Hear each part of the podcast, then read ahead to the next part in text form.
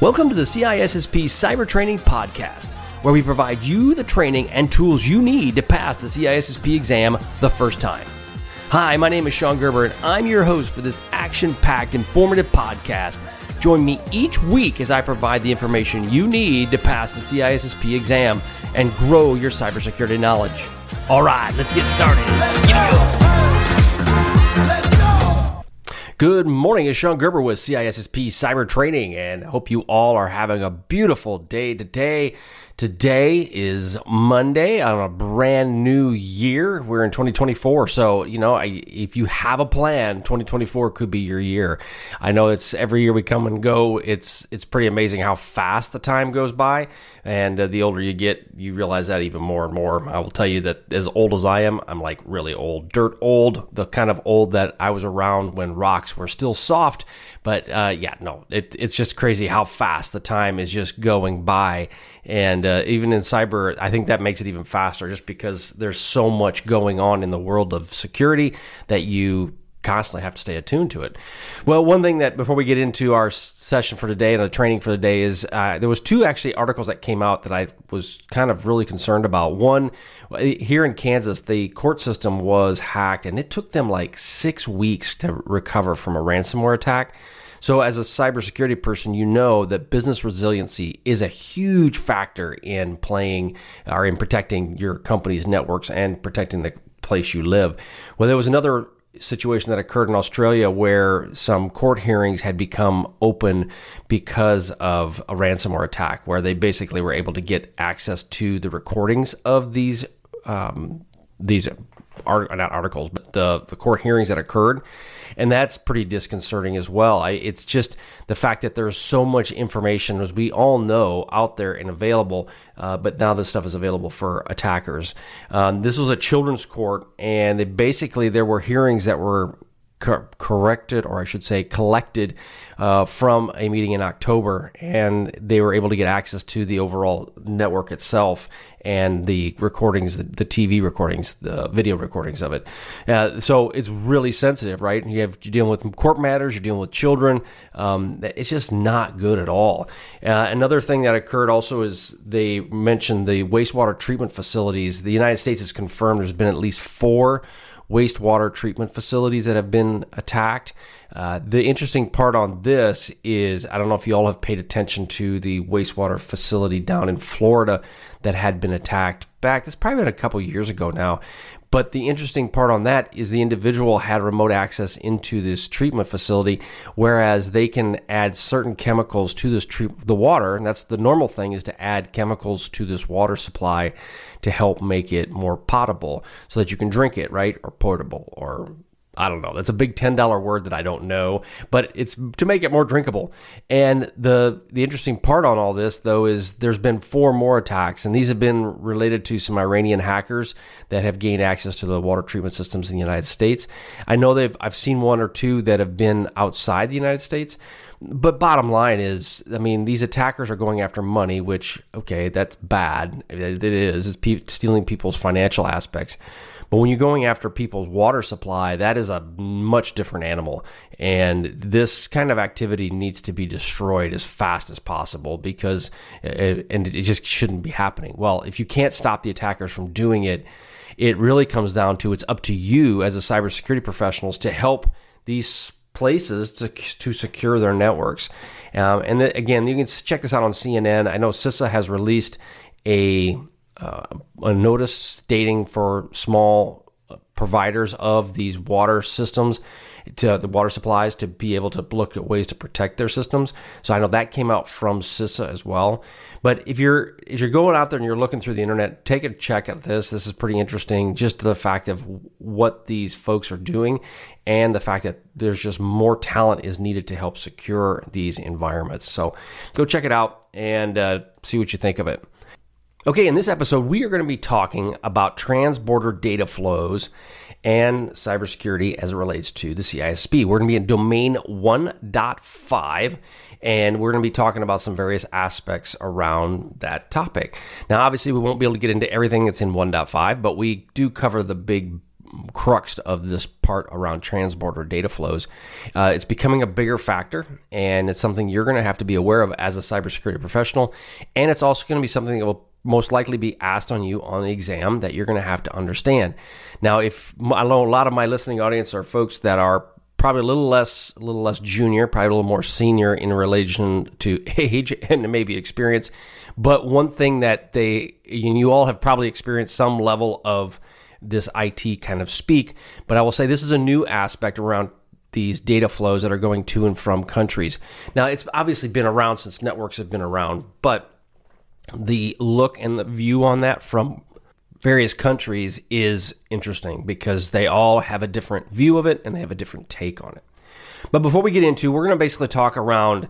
For, there's three main topics we're going to get into. One is the legal implica- implications of cybercrimes and associated data breaches the notification requirements around data breaches, and then transborder data flows. Those are the three topics that we will be covering today.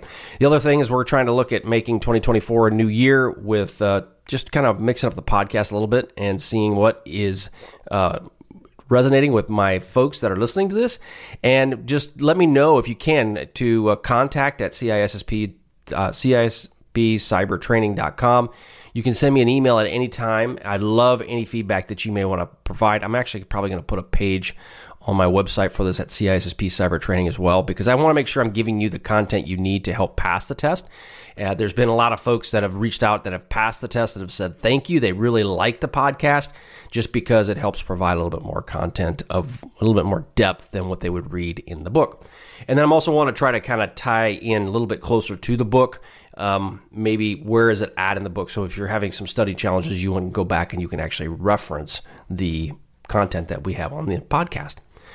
Okay, so let's get started. So, the legal implications of cyber crimes and breaches, as you all know, this can be varying aspects. Now, the legal implications, there's also a physical implication. And you might, and I didn't put this in the notes, but one of the things you consider from a physical implication standpoint is the fact that if you are an attacker and you know go and attack people, such as what we've seen in the waste treatment facility, once you start opening up the aspect of potentially hurting individuals, uh, that opens up a whole new realm of potential ramifications. So, if you're an a, attacker listening to this, one of the things to think about is countries don't like their people being attacked. And if you start doing that, you may run into the situation where you may wake up one day and you may not be here. Uh, and I, I mean that to not be joking or flippant about it, but countries don't like it when their people are hurt and therefore you may have individuals come after you that may not be interested in your well-being. So it's it's important that we understand that this kind of activity can hurt people both from a financial standpoint and from a physical standpoint. But we're just going to focus on the legal implications that may run into cyber crimes and the associated data breaches that come into that. There's obviously in the United States there's various laws that you will deal with and there's one types of laws that you may see on the test that may talk about is the various aspects around civil and criminal liabilities.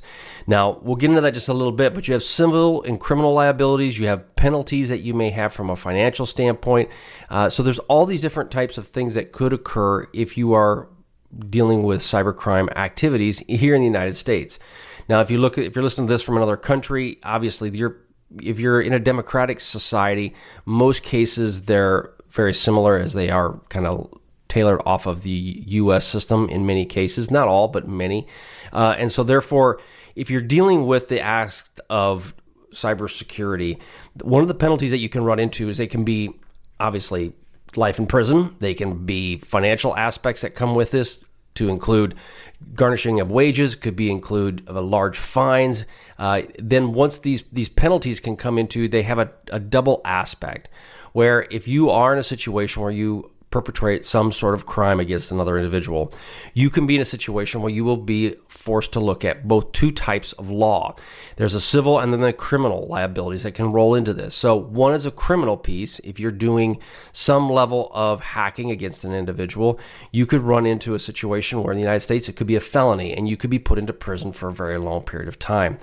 Now, that is the, the criminal side of the house, and that is usually the first avenue that a uh, prosecuting attorney will go towards.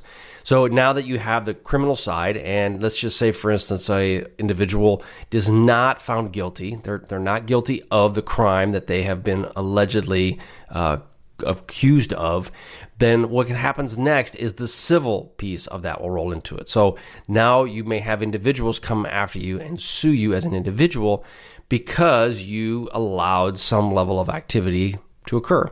Now, this has occurred especially in the swatting type of, of activities. I don't know if you've read it in the news today. There was, or actually this week, there has been a lot of political drama that has gone around in, as a recording of this, the Donald Trump uh, wanting to become president.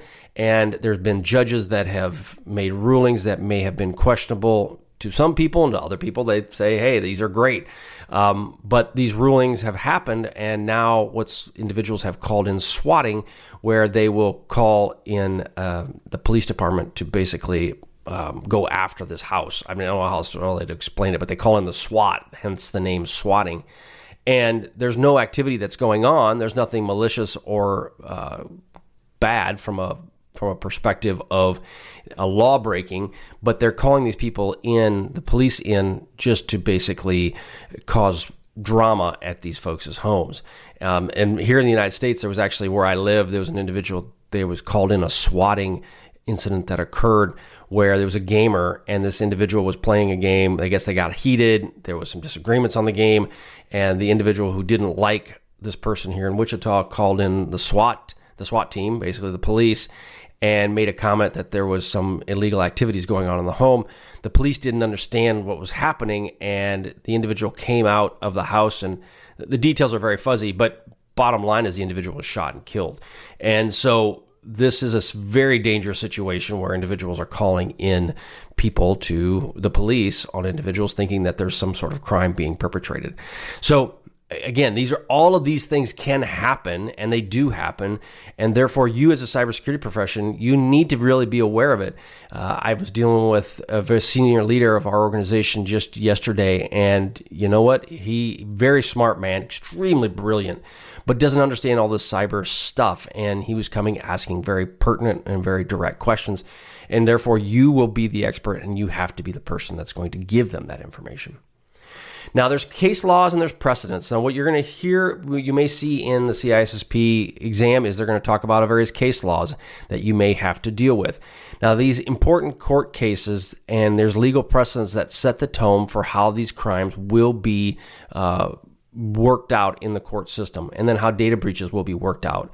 Now, one thing I noticed there was a recent article that came out from I want to say the SEC. So as you all know, the CISO for um, I'm going to get this wrong. SolarWinds, I think it's the SolarWinds one that was just sued by the United States Security and Exchange Commission for not doing enough work to protect the information. Now, why is that a big deal? Well, when it comes to a CISO, a security officer, the your goal is to help protect the information in your organization. Well, SolarWinds is a highly re- resilient and reliant upon um, product that they use within the supply chain. Well, because they didn't do enough due diligence on protecting that product, the SEC is coming down and saying that they were negligent and then therefore the security person is potentially in a situation where they may be going to jail or a high fine. Um, when it comes, I guess they haven't went criminal activity against him yet, but they're they've sued him at a minimum. So you're looking at a situation where, as a security professional, you may end up getting sued, and especially when you get into the more senior roles within an organization and at a publicly held company, you are open to more of those situations. So there's that's one thing you need to be aware of as well. So I'm throwing a lot of doom and gloom at you here today, but bottom line is these are aspects as as you get into the security world are things you need to be aware of and be cognizant of.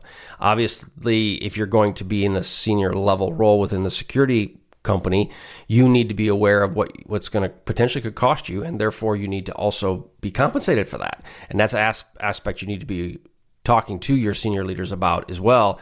Is your compensation should be um, equal to what your actual risk that you're taking on for your company. Now, when you're dealing with breach notifications, we're seeing more about this in the various countries around the globe. There's various variations that are occurring. Uh, one of them is like GDPR, obviously, in the EU, does have its own type of notification around a breach notification aspects. And this is a 72 hour breach notification requirement. And you're seeing it more than just in the EU and GDPR. It is, is also in China. There's some as low as 24 hours. There's some that are in actually, I've seen one that was within 30 minutes. You had to let somebody know. Obviously, that is very challenging is to let somebody know if there's a problem within 30 minutes. But that being said, is you as a security professional must be aware of how to talk to your to the senior leaders about this. So, as an example, as it comes to this 30 minute one, if when that came to my attention, I reached out to our senior leaders that were in that country and told them, said this honestly, what what does this mean? Now, this was a different language, so they had to speak in uh, the native language to understand what was the context of this 30 minute notification. And as we get dig deeper into it, to come to find out that the individuals that set this 30 minute requirement did not truly understand what they were asking for. And it's not on their fault. It's just the fact that, hey, if something bad happens, I want to know immediately. Well, define what something bad is. And that was the challenge. And as you work through this, you're going to notify, understand when what what does this mean? And then you're going to have to get the legal people involved to go, okay, so when we have a situation that falls into this type of parameter, that's when the breach notification situation will occur.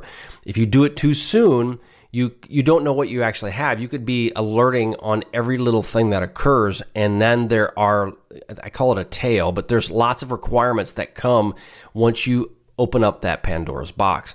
So you must really understand the requirements around this and who should be notified, the affected individuals, the regulators, and so forth.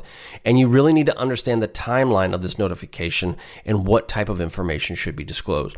We've mentioned this before in podcasts throughout the year of doing this that it's it's important for your legal team to be involved so that they understand what is being actually disclosed to these regulators. Not to say that you want to hide anything. That is not at all what I'm saying. What I'm saying is is that any legal activity or any activity you deal with, especially a government entity, they do have ramifications by providing the information you provide. And you need to make sure that that information is true and correct. However, you also need to make sure that your legal team is aware because the security person releases a statement means very different than if the CEO releases a statement. So again, I'm not a legal, this is not legal advice. I'm not a lawyer, not telling you to do anything like that. I'm just saying your lawyers can be your friend, especially in a cybersecurity incident, but you're going to need to make sure that they're understanding what are the requirements that are being asked of you and the information that you need to give them. You need to give them what they need, but no more. Uh, again, it's not to hide anything. It's just the fact is that the more information you provide opens you up to all kinds of risks that you just need to be aware of uh, and ensure that you have the information that, that they need. So the, the other thing what happens is when you have these these breaches, they do impact your potential reputation and the trust you have or individuals have within your organization.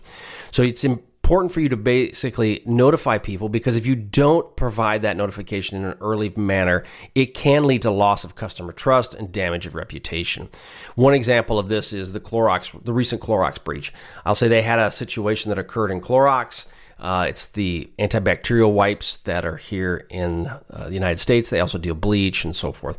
And in that incident, the CISO was released. The CISO was let go from the cybersecurity ransomware attack that occurred, which may be totally fine. But then individuals within the board and within the leadership did not have the same level of punishment for not adequately protecting their environment.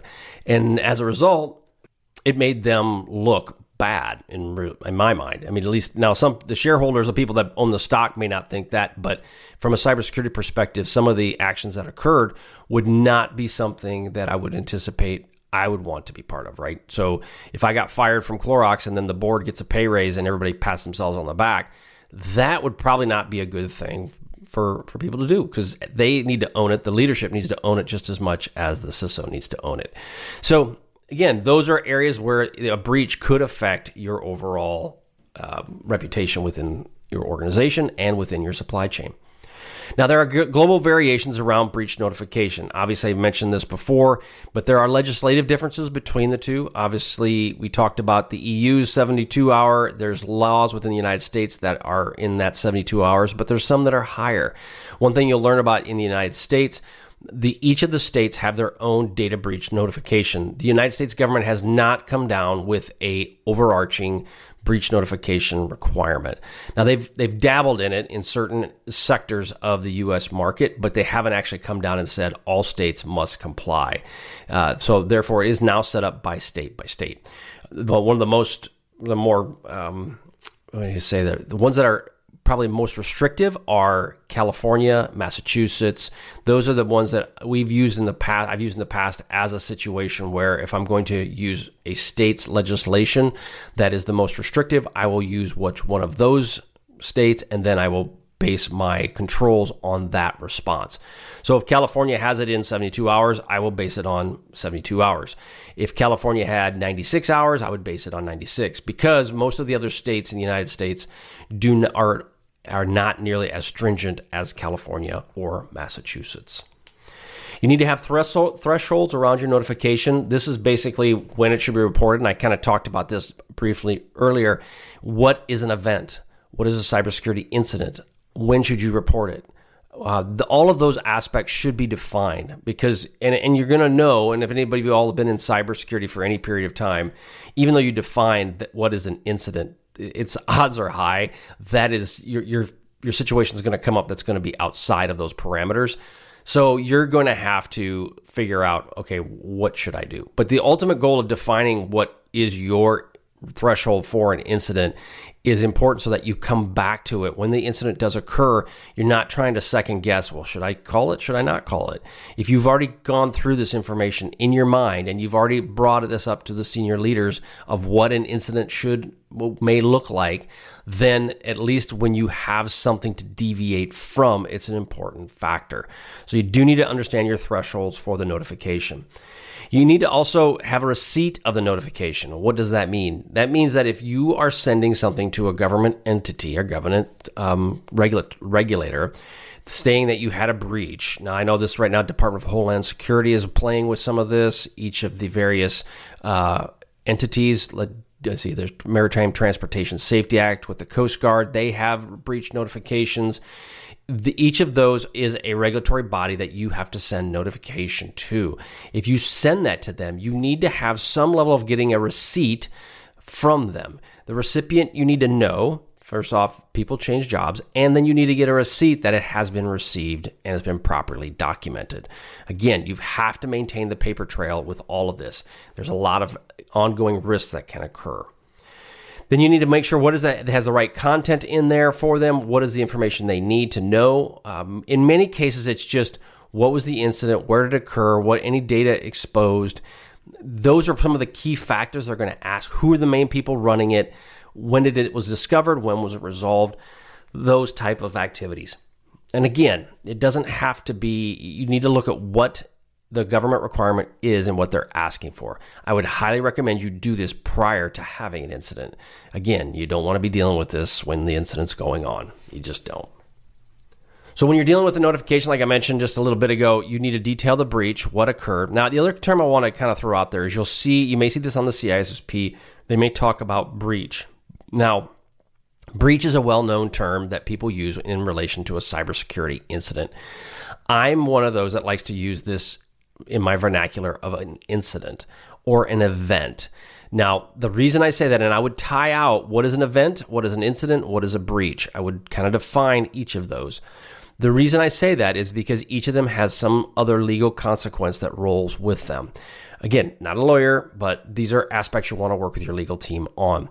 If it's an event, I have I will mention that lots of events are occurring if and these events could be something as small as spam or potentially a an initial ransomware type attack. The reason I say that is is if I use the word incident or I use the word breach, then what can occur is now my timing triggers can kick off and they may be I might be required to kick them off. But as you all know in security, I may not know what I have until maybe a day or two into this overall situation. So if I say it's an incident right away or it's a breach right away, now my cl- my timer is clicking and I have 72 hours. Well, if I don't even know what I'm dealing with, it's really hard for me to give information to these regulators when I don't even know what I'm dealing with. So again, it's important for you to really define these terms because if you do that, it will potentially save you time and it will get the, the regulators the information they need uh, for whatever purpose they have. You need to define what your mitigation steps are going to be taken. How are you going to manage your incident and how are you going to resolve it? and then who are the notification obviously authorities once it is resolved and then you need to have some level of guidance for the affected individuals what should they do to protect themselves such as changing passwords monitoring monitoring credit reports all of the that detail you need to have available for people and it can be as simple as just canned reports that you have set up for folks to help them get through this situation. Uh, I'm reading a book on the 12 week year, and it's actually really good. And I know I'm digressing just a second from this, but what it does is it helps you prioritize your goals for this specific year, but it doesn't go for an entire year. It focuses just on 12 weeks. I would recommend as cybersecurity professionals that you focus on what are you trying to accomplish in the next 12 weeks to for one, obviously with the CISSP, but two, what are you trying to accomplish in your cybersecurity plan going forward? As we're dealing on impact of in a situation that may occur is reputation and trust that could happen. In the event of an incident, there could be a lot of immediate impact. One, if you're a publicly held company, you can have people, your stock starts tanking. You can have individuals that are leaving your company because you didn't do a good enough job of protecting their information.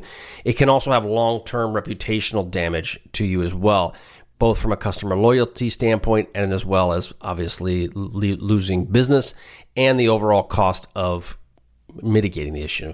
I know I saw a the article around oh, was it? It was the ransomware attacks that occurred with the MGM casinos, and they're saying that you know, it's either MGM or Clorox. One the, after reading so many articles, I can't remember which one it was. But bottom line, each of these incidents has caused anywhere from 300 to I've seen is up to a billion dollars in revenue loss and also mitigating the risk. So your long term damage can be substantial, especially if you're dealing with in you work on a quarterly basis and you're in the publicly traded market. It can be dramatic. I know Clorox they did take a huge hit, and as I'm recalling this as I'm talking, it was like around a 700 or 800 million dollar loss for the quarter, and that includes both their stock losses and then also cost to remediate the problem. So it's a huge, huge deal. So it's important that you do try to resolve these as fast and as quickly as possible. So, obviously, best practices when you're dealing with notifying of a breach, you want to have prompt and transparent communication. You want to make sure that people are aware of it. You want to have the same level of consistent messaging throughout the entire event. You want to ensure all communications are consistent and they are accurate to avoid any sort of confusion or misinformation. Like I mentioned before, you need to make sure your legal team and your compliance team are on board and they are fully pulled into what's going on. Do not do this alone. Make sure that they are tied in. Again, this starts at the beginning. Before you have an incident, you need to talk to your legal teams and your compliance teams to make sure they understand what you are telling them to do. If you don't do that, you will have all kinds of chaos and pandemonium when the event does occur. And guess what? It will occur. Um, you want to make sure you offer support for people. Obviously, their credit services. You want learning and improvement. You want to, after this is all done, look at ways that you can improve this overall process. And then you need to keep your stakeholders informed of any new information that does arise. I will tell you that is probably the one thing that it can be the most um, challenging uh, but it's also rewarding in the fact that when your senior leaders are coming to you because they don't like to operate in a vacuum, they do not like to be blindsided. So, therefore, the more communication you can provide to them, the better off you will be. It will also make you better as a security professional because you will have to have the information because they're going to ask very detailed and they're going to ask very poignant questions around your security and they want to make sure that it is pr- properly protected. You're going to have to have the answers. So, it's important that you have a good plan going into this to ensure that you can answer those questions promptly and correctly. Okay, so now we're going to get into trans-border data flows. Now, this again, this is part of section 1.5. We talked about breach notification, and this is an important factor for you to know where is your data at. So as you're you're in your company, you need to know the data that's coming and going out of your environment because if you don't, it's really hard to know who should you what is the data that's leaving, what is the data that is resident, and then also who should you inform in the event that there would be a potential breach or incident or event depending upon your vernacular that you use. Now there are various privacy laws that are involved within the transborder thought process, right? So if you're dealing with China, they have privacy laws. Australia has privacy laws. Each of them have their own privacy laws to protect their citizens within their country. And for these laws, they have requirements on what happens with this data. Now, if you are an individual that just deals with manufacturing data, you may say, well, there isn't much privacy information in what we have. So this doesn't really pertain to me. But you would be incorrect because there is some level of privacy information in almost all the data that is transported from one location to another. In many countries, all of the, the name, just a username is privacy aspects. If you have an email address, that can be privacy aspects. It doesn't have to be their name, date of birth, address, all of that. It can be very simple, and just one piece of information can fall into the overall privacy bucket. And so it's important for you to truly understand what are the needs for that country. Because you could run into, if you put yourself in a situation, you and your company, where you are in violation of these laws, and you don't want to do that. The other piece is when we're dealing with data sovereignty, you need to discuss and understand with your folks what is the legal jurisdiction that you have with the data in this country. So when we talk about data sovereignty, it means the data that is resident, that is sovereign to that location. And you need to make get legal counsel's uh, thoughts on what does that specifically mean. And then also you need to get legal's thoughts on the data transfer leaving this com- country to your organization. Now, you may have to go out to outside counsel to get this done. And what that means, outside counsel, is someone, a law firm outside of your organization to give you guidance and direction because you may not have the legal expertise within your company to be able to do that.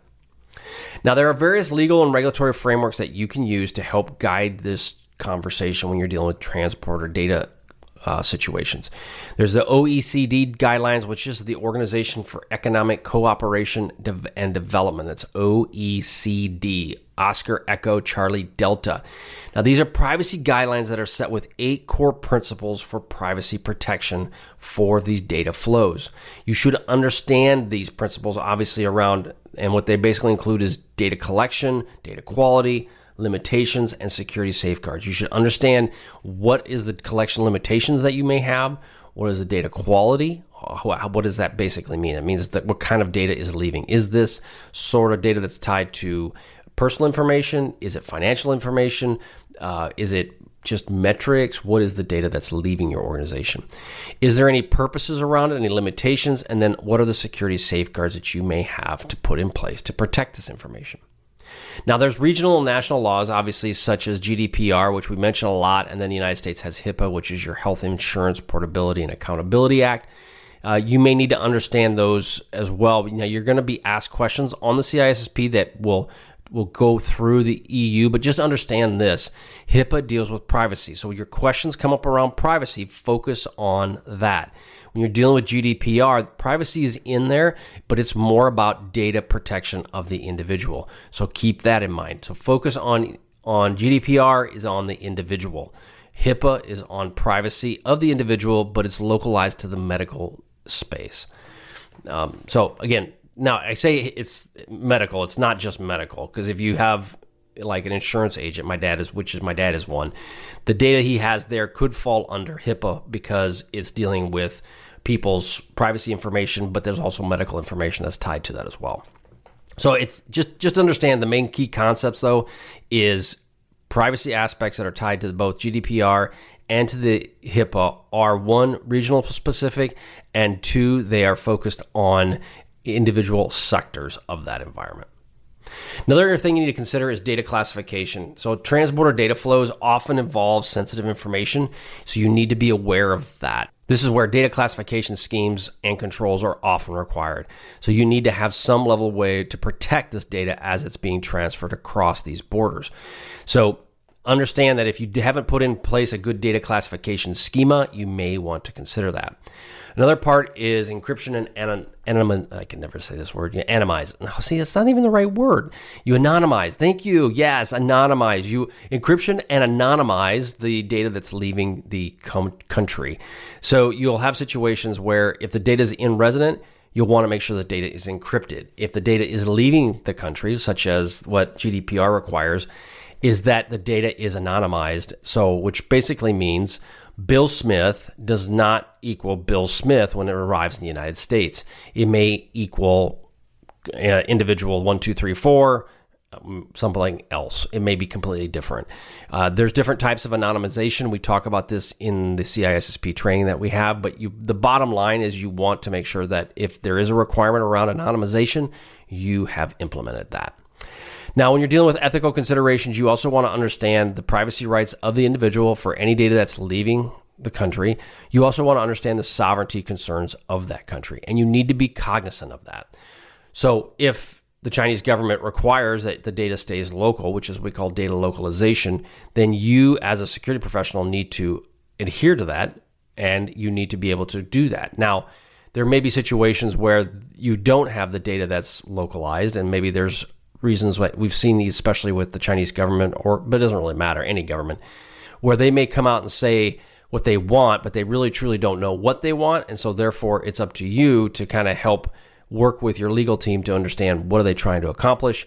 And this is also by working with individuals in that particular country to try to understand the language.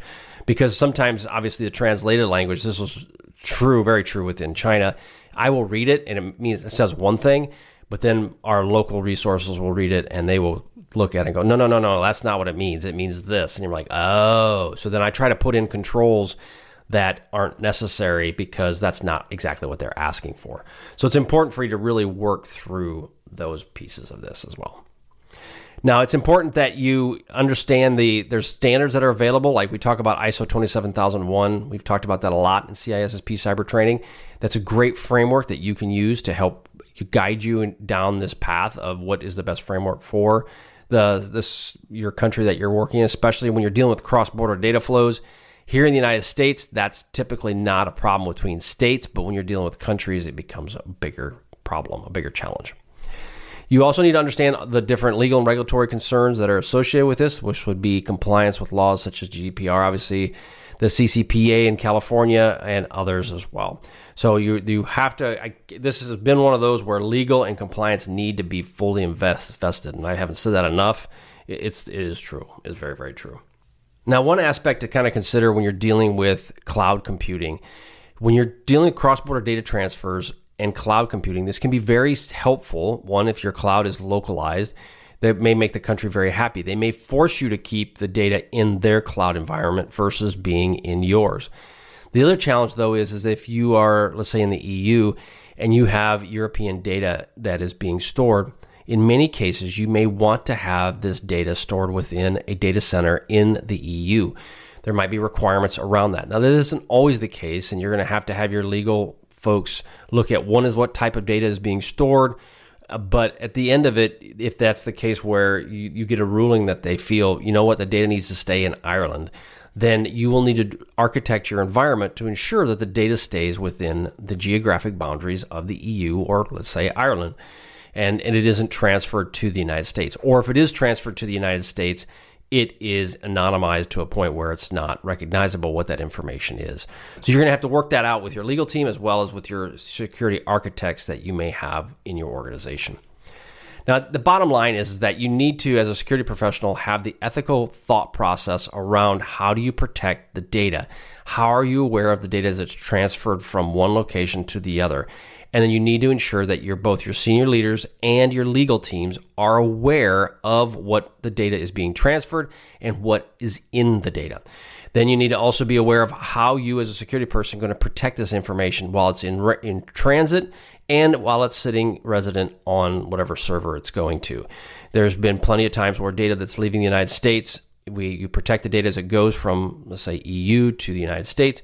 Then when it lands on a server, how is it being protected on that server? Because this is the EU data. This is data that is of, of individuals that are tied to the European Union. So therefore, you need to protect it in a way that you would want one that there's a requirement that needs to be protected, but two also from a standpoint of the best thing you should do for that data and those individuals because I would want the same type of action to occur with my information. If my information is being stored in Ireland, I would hope that the security professional that is putting it there is doing the best he or she could to protect that information. So as you can see, it's it's really an important factor when we're dealing with transporter transborder data flows as you're looking at the CISSP exam, you need to be aware of how does this work and what are some of the key considerations around it. And you can't always get that with a book, right? You read the book and you're like, okay, I don't really understand what the heck that means. Well, that this is how it looks like from a large multinational, but it doesn't matter whether it's a large multinational or a small organization. You will have to deal with it at some point. All right, that's all I have for today. Want to let you know to go to CISSP Cyber Training There's some great training out there available to you. Uh, just keep an eye on it. I've got some th- three great products that are available. If you are in your journey for the CISSP and you just want to, you're an IT professional, been doing this for years, just need a self study program, I've got the product the product for you. I totally do. Uh, a lot of my folks that I work with, they are in that same boat. They've been doing security for many many years and they just they need the help on and they may be very good in their niche uh, especially when it deals with all the eight domains. They may have two or three of the domains really well covered but they don't truly understand the remaining parts of the domains go to my CISSPcybertraining.com my self-study programs that are out there and they will help you immensely if you do need some more one on one training, there's two other programs out there that, based on your needs, can help you as well. So, again, I'm, I'm here to help you pass the CISSP, but I'm also here to help you in your cybersecurity journey and help you grow in what your plans are for the future. All right, that's all I've got for today. Have a wonderful day, and we'll catch you on the flip side. See ya.